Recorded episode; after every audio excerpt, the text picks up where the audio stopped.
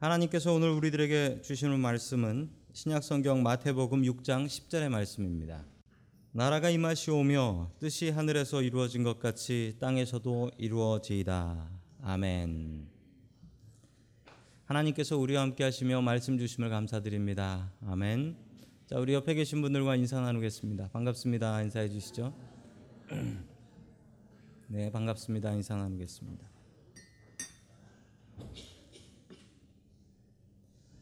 자, 오늘 나라가 임하시오며라는 제목을 가지고 하나님의 말씀을 증거하겠습니다. 그 일제 시대 때 참 훌륭한 민족의 지도자셨던南강 이승훈 선생님의 이야기입니다. 이분은 오산 학교라는 학교를 세우시고 민족 정신을 가르치고 독립운동을 하셨습니다. 그리고 교회에서는 장로님이었습니다. 백오인 사건이라는 사건으로 감옥에 다녀오셨을 때 1919년 3.1 운동을 준비하는 분들이 남강 이승훈 선생님을 찾아오셨습니다. 그리고 33명의 민족 대표가 필요합니다. 이야기를 하고 이승훈 선생님의 이름을 민족 대표에 올리게 해 주십시오라고 부탁을 하니 감옥 갔다 온 지 얼마 되지도 않았는데 또 감옥 갈 일이 생긴 겁니다. 그때 이승훈 선생님께서 이렇게 말씀하셨답니다. 벌떡 자리에서 일어나서 이 이승훈이가 안방에서 평안히 살다가 죽을 줄 알았는데 이제야 내 죽을 자리를 찾았구나 라고 하며 벌떡 일어나서 기뻐하셨답니다. 민족 대표 33명이 모여서 같이 회의를 하며 3월 1일 날 우리가 독립운동을 하자라고 정했는데 거기에 계신 목사님들이 반대를 하셨답니다. 왜 목사님들이 반대를 했냐? 목사님들이 자기 죽는 건 괜찮은데 목사님들이 자기 이름 내놓고서 독립운동을 하면 분명히 일본 사람들이 교회를 박해하고 교인들을 잡아 죽일 거란 말이에요. 그래서 반대를 하니 또 남강 이승훈 선생님이 장로님이신데 자리에서 벌떡 일어나 이렇게 얘기하셨답니다. 나라 없는 놈이 어떻게 천당을 가? 이 백성 모두 지옥의 불구덩이에 있는데 당신들은 천당 가서 내려보고 있을 건가? 이 운동 무조건 해야 됩니다. 라고 고집을 부려서 독립운동을 했다고 합니다. 물론 당연히 독립운동 끝나고 또 감옥에 다녀오셨죠. 우리는 나라 없는 서름이 무엇인지 조금은 들어서 알고 있습니다. 이 중에 어르신들은 나라 없는 서름이 무엇인지 아시는 분들도 계실 것입니다. 우리는 나라를 잃어봤습니다. 1910년부터 1945년까지 일본 사람들이 우리나라를 지배해서 나라 없이 살아봤습니다. 우리는 나라가 무엇인지 잘 압니다. 왜냐하면 우리는 한국에서 태어나서 미국에서 사는 분들이 대부분이기 때문입니다. 오늘 또 하나의 나라를 소개해 드리려고 합니다. 그 나라는 어떤 나라일까요? 오늘 주기도문 기도 두 번째 시간 나라가 임하시오며 말씀을 증거하겠습니다. 첫 번째 하나님께서 우리들에게 주시는 말씀은 하나님 나라의 백성이 되라라는 말씀입니다. 하나님 나라의 백성이 되라. 우리는 나라 잃어버리고 산 게 겨우 35년입니다. 그런데 유대인들한텐 이런 얘기 하면은 안 됩니다. 유대인들은 나라 잃어버리고 산 게 한 3천 년 정도 됩니다. 그 역사를 살펴보면 이렇습니다. 우리 출애굽기 1장 12절의 말씀을 같이 봅니다. 시작. 그러나 그들은 억압을 받을수록 그 수가 더욱 불어나고 자손이 번성하였다. 그래서 이집트 사람들은 이스라엘 자손을 몹시 싫어하였고 아멘. 반유대주의라는 말이 있습니다. 반유대주의라는 말이 있는데 이 말의 역사를 살펴보자면 이 출애굽기 1장 12절의 말씀이 그 역사의 시작입니다. 유대인들을 싫어하는 거예요. 지금부터 3,500년 전의 이야기입니다. 이스라엘 사람들이 이 이집트에 가서 살고 있었습니다. 그런데 그 당시에는 이스라엘 사람이라고 하면 안 됩니다. 왜냐하면 이스라엘은 나라 이름이기 때문이죠. 유대인이라고 해야 됩니다. 히브리 사람이나 유대인이라고 해야 돼요. 이집트는 당시에 세상에서 가장 살기 좋은 곳이었습니다. 가장 살기 편하고 가장 넉넉한 곳이었습니다. 그곳에서 정착해서 잘 먹고 잘 사는 유대인들도 있었습니다. 그러던 어느 날 이집트 사람들이 저 유대인들이 너무 잘 되는 게 보기 싫다라고 해서 유대인들을 다 죽여버리려고 합니다. 그때 유대인들은 깨달아 알게 됩니다. 우리가 이 땅에서 나그네구나.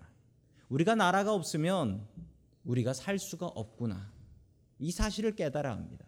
나 하나 잘 되는 것보다 나라가 잘 돼야지 내가 살 수 있구나. 내가 다른 나라 사람으로 살 수 없구나라는 것을 깨달아 알게 됩니다.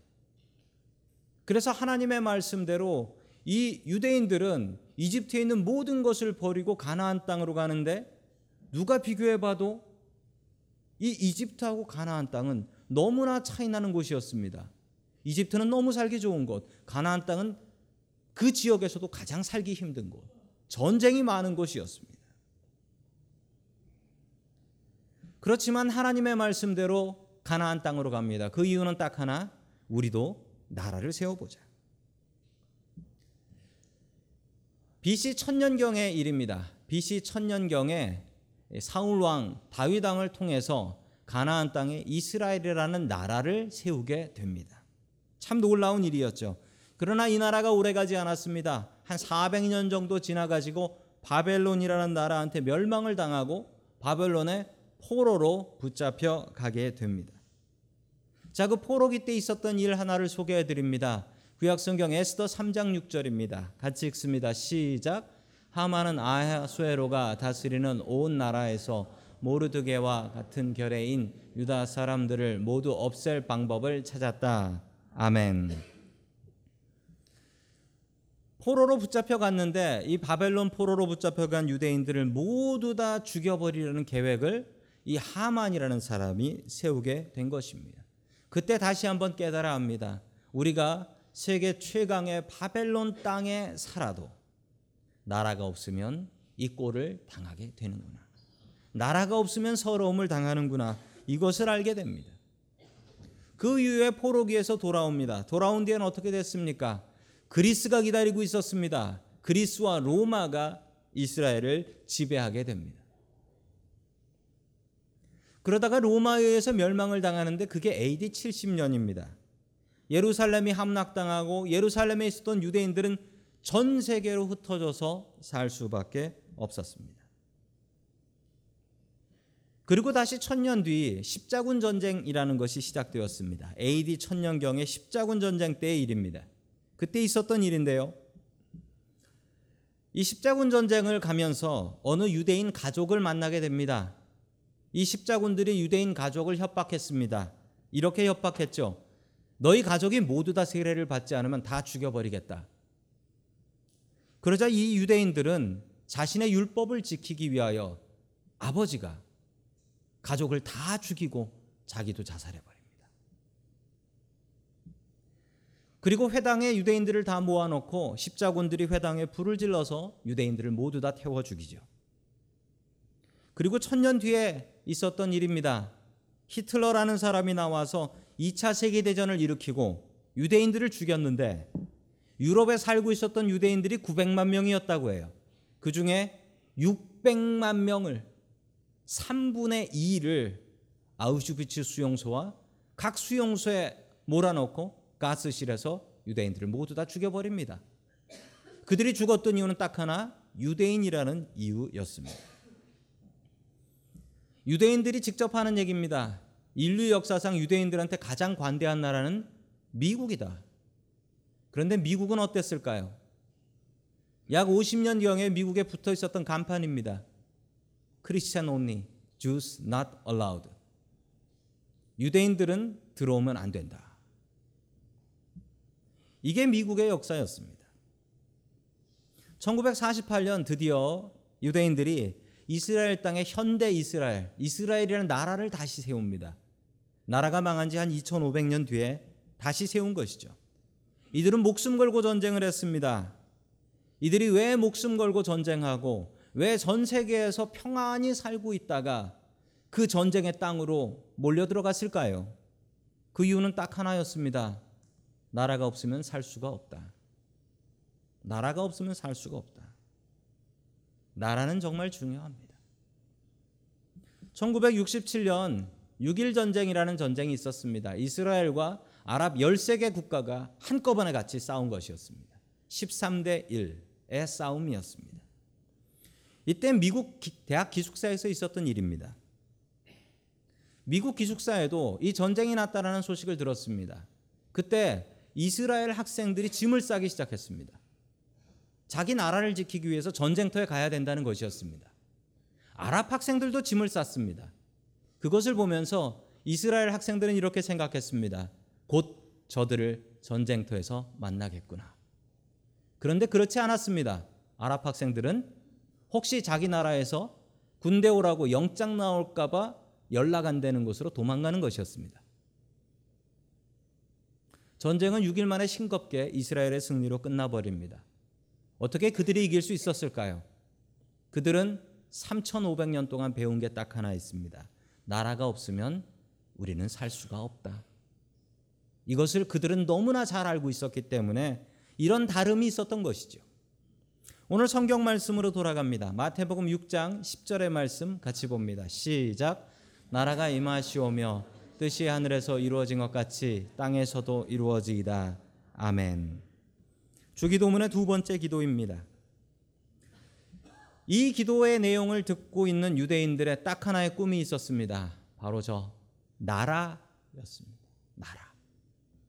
지금 로마한테 뺏겨버린 우리의 나라를 다시 회복하게 해 주시옵소서. 그리고 예수님은 충분히 왕이 될 만하셨습니다. 아니 죽은 사람을 살려내. 그리고 아무것도 없는 곳에서 먹을 걸 만들어서 사람들을 먹이셨습니다. 세상에 이런 왕이 어디 있습니까? 이분은 충분히 왕이 될 만한 자격이 있는 분이었습니다. 예수님의 이 설교를 듣고 예수님의 이 주기도문을 듣고 있는 수많은 제자들 그리고 무리들 이들의 단 한 가지의 꿈은 이스라엘이 회복되게 해 주시옵소서. 우리나라를 다시 세우게 하여 주시옵소서. 이런 꿈을 갖고 있었습니다. 오늘 성경 말씀을 보면서 이 한글 성경에 제가 한글 성경을 참 좋아합니다. 근데 이 말씀은 좀 잘못된 것 같습니다. 번역이 잘못됐어요. 왜 번역이 잘못됐냐면 나라가 임하시오며라고 되어 있는데 저 나라가 누구 나라인지가 안 나와 있어요. 저게 누구 나라입니까? 근데 영어 성경을 보면 분명히 잘 나타나 있습니다. 영어 성경에 뭐라고 나옵니까? Your kingdom. 어떤 사람들은 저 나라가 이스라엘이라고 생각합니다. 어떤 사람들은 저 나라가 나의 나라라고 생각합니다. 착각하시면 안 됩니다. 저 나라는 내 나라가 아니고 저 나라는 주님의 나라, 하나님의 나라입니다. 나라가 달라지면 그 나라의 혜택이 있고 그 나라의 보호를 받습니다. 미국 사람들은요, 전 세계에 인질로 많이 잡힙니다. 미국 사람들은 인질로 많이 잡히는데 미국 정부의 특징이 있습니다. 미국 정부는 절대로 테러범하고 협상하지 않습니다. 몸값을 주지 않습니다. 대신 예, 미국 특수부대를 보내서 자기 백성들을 구해오지요. 한국 정부는 어떤가요? 예, 한국 정부는 아, 인질범들과 협상합니다. 그리고 돈도 줍니다. 그래서 빼가져 옵니다. 안 되면 특수부대를 보냅니다. 그래서 한국 사람들이 인질로 잡히면 낫다라는 것을 명심하시기 바랍니다. 잡히면 한국말을 하셔야 돼요. 요즘은 한국 사람들이 인기가 세상에 너무 많아가지고 뭐 베트남에 가서도 한국 사람 박항서 그러면 뭐 너무 좋아한다고 하더라고요. 재미있는 일이 하나 있는데 얼마 전에 그 IS한테 일본 기자 하나가 잡혔어요. 일본 기자 하나가 잡혔는데 일본 기자가 일본 말로 뭐라고 했는 줄 아십니까? 와다시와 강꼬꾸진데스 그랬어요. 나는 한국 사람입니다. 그래서 진짜 저 사람이 한국 사람인가를 조사해 봤는데 한국 사람이 아니에요. 왜 그랬는지 지금도 알 수 없지만 결론은 그 사람은 석방되었다는 사실입니다. 그래서 어디 가서 한국 사람이라고 하면 요즘 인기가 너무 좋답니다. 이게 나라입니다. 나라는 우리에게 특별한 의미를 줍니다. 내가 나라가 있어야 그 나라에서 살 수 있는데 우리가 살아야 될 나라는 어떤 나라입니까? 바로 하나님의 나라입니다. 하나님의 나라. 여기 미국 분들도 계실 거고 한국 분들도 계실 거예요. 그러나 중요한 사실, 미국분, 한국분 아무 상관 없습니다. 우리는 하나님의 나라 백성이어야 한다는 것입니다. 그 시티즌십만은 분명히 갖고 살아야 된다는 것이죠. 하나님 나라 백성 되는 방법 너무나 간단하고 쉽습니다. 믿음만 있으면 됩니다. 예수님을 나의 주님으로 믿는 믿음이 있으면 우리는 하나님의 나라 백성이 될 수 있습니다. 믿음으로 하나님 나라 백성 될 수 있기를 주님의 이름으로 간절히 축원합니다. 아멘. 두 번째 하나님께서 우리들에게 주시는 말씀은 하나님 나라는 우리에게 임한다라는 말씀입니다. 하나님 나라는 우리에게 임한다. 평생 목사님을 괴롭히던 어떤 집사님이 계셨답니다. 이분이 돌아가셔서 장례식을 하는데 목사님께서 장례식을 집례하면서 너무나 서럽게 우시더래요. 너무나 서럽게 우시더래요.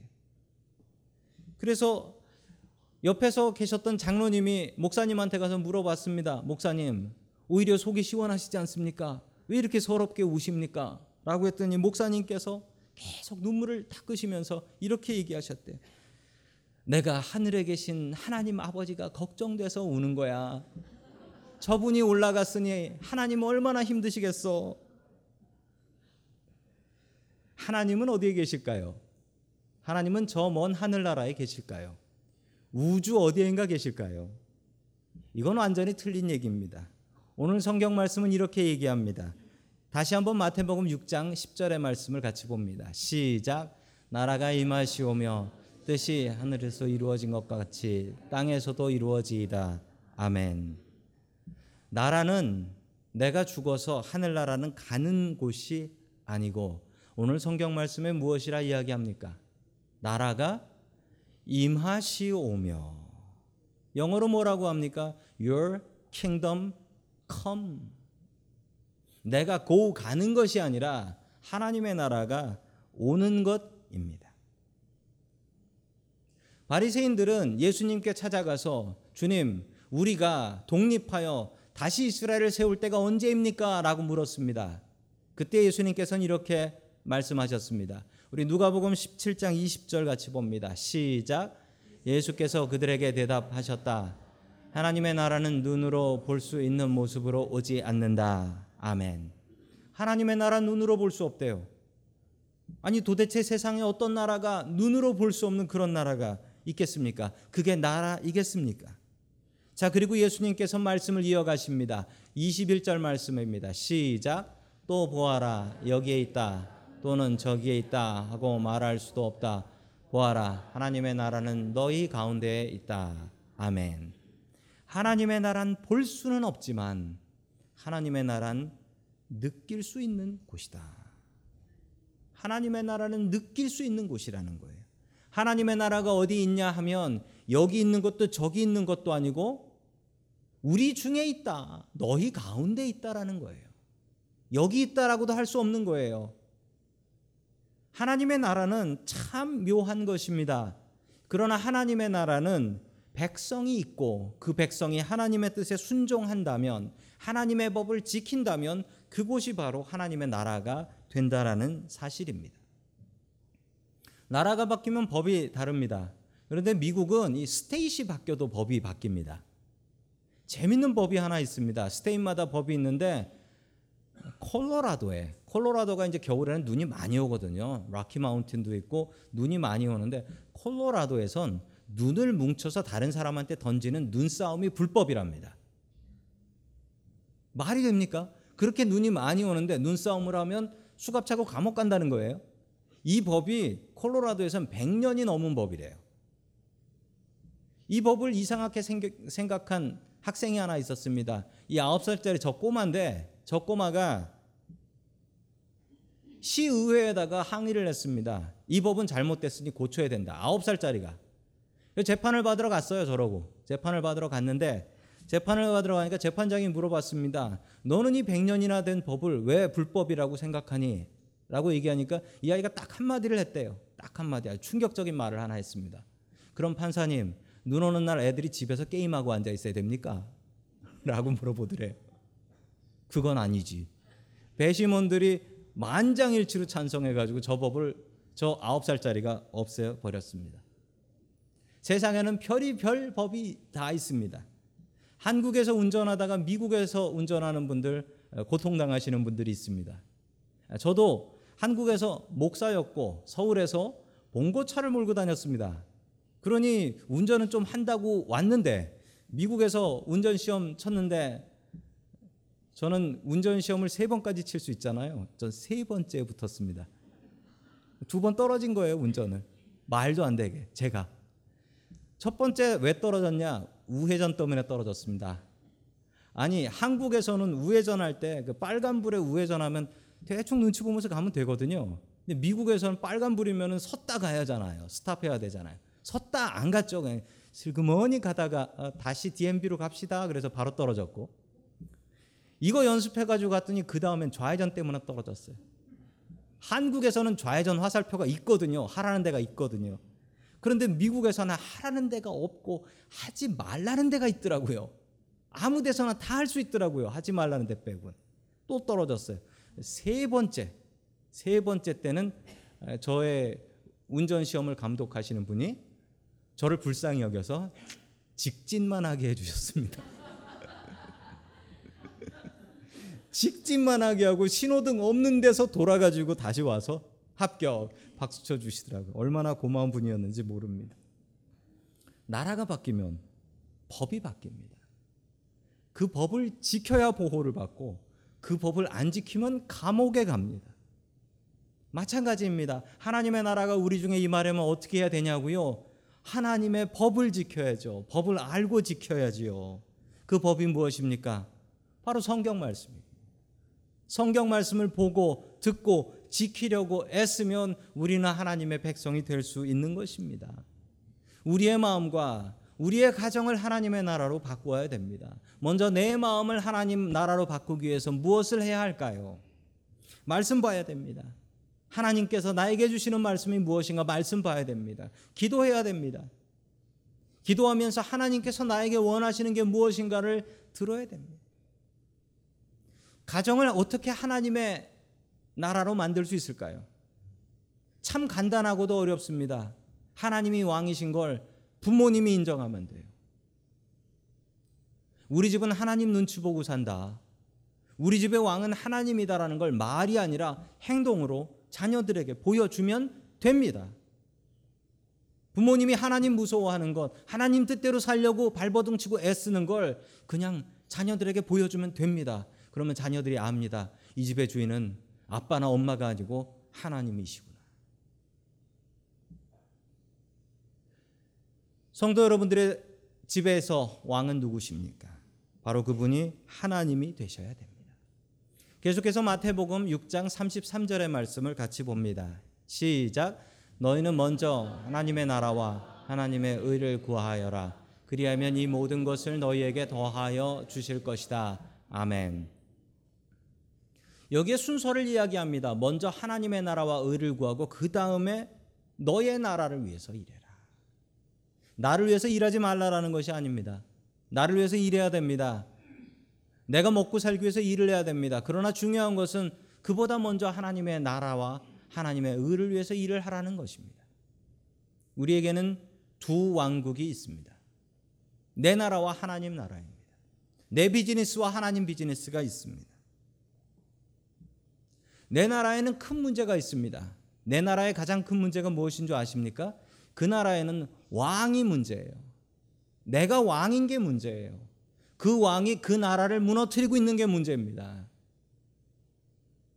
왕이 문제라면 왕을 바꿔야 되는데 그 왕이 하나님이셔야 됩니다. 우리는 하나님의 나라를 위해서 일할 때, 하나님의 종으로 일할 때 가장 행복합니다.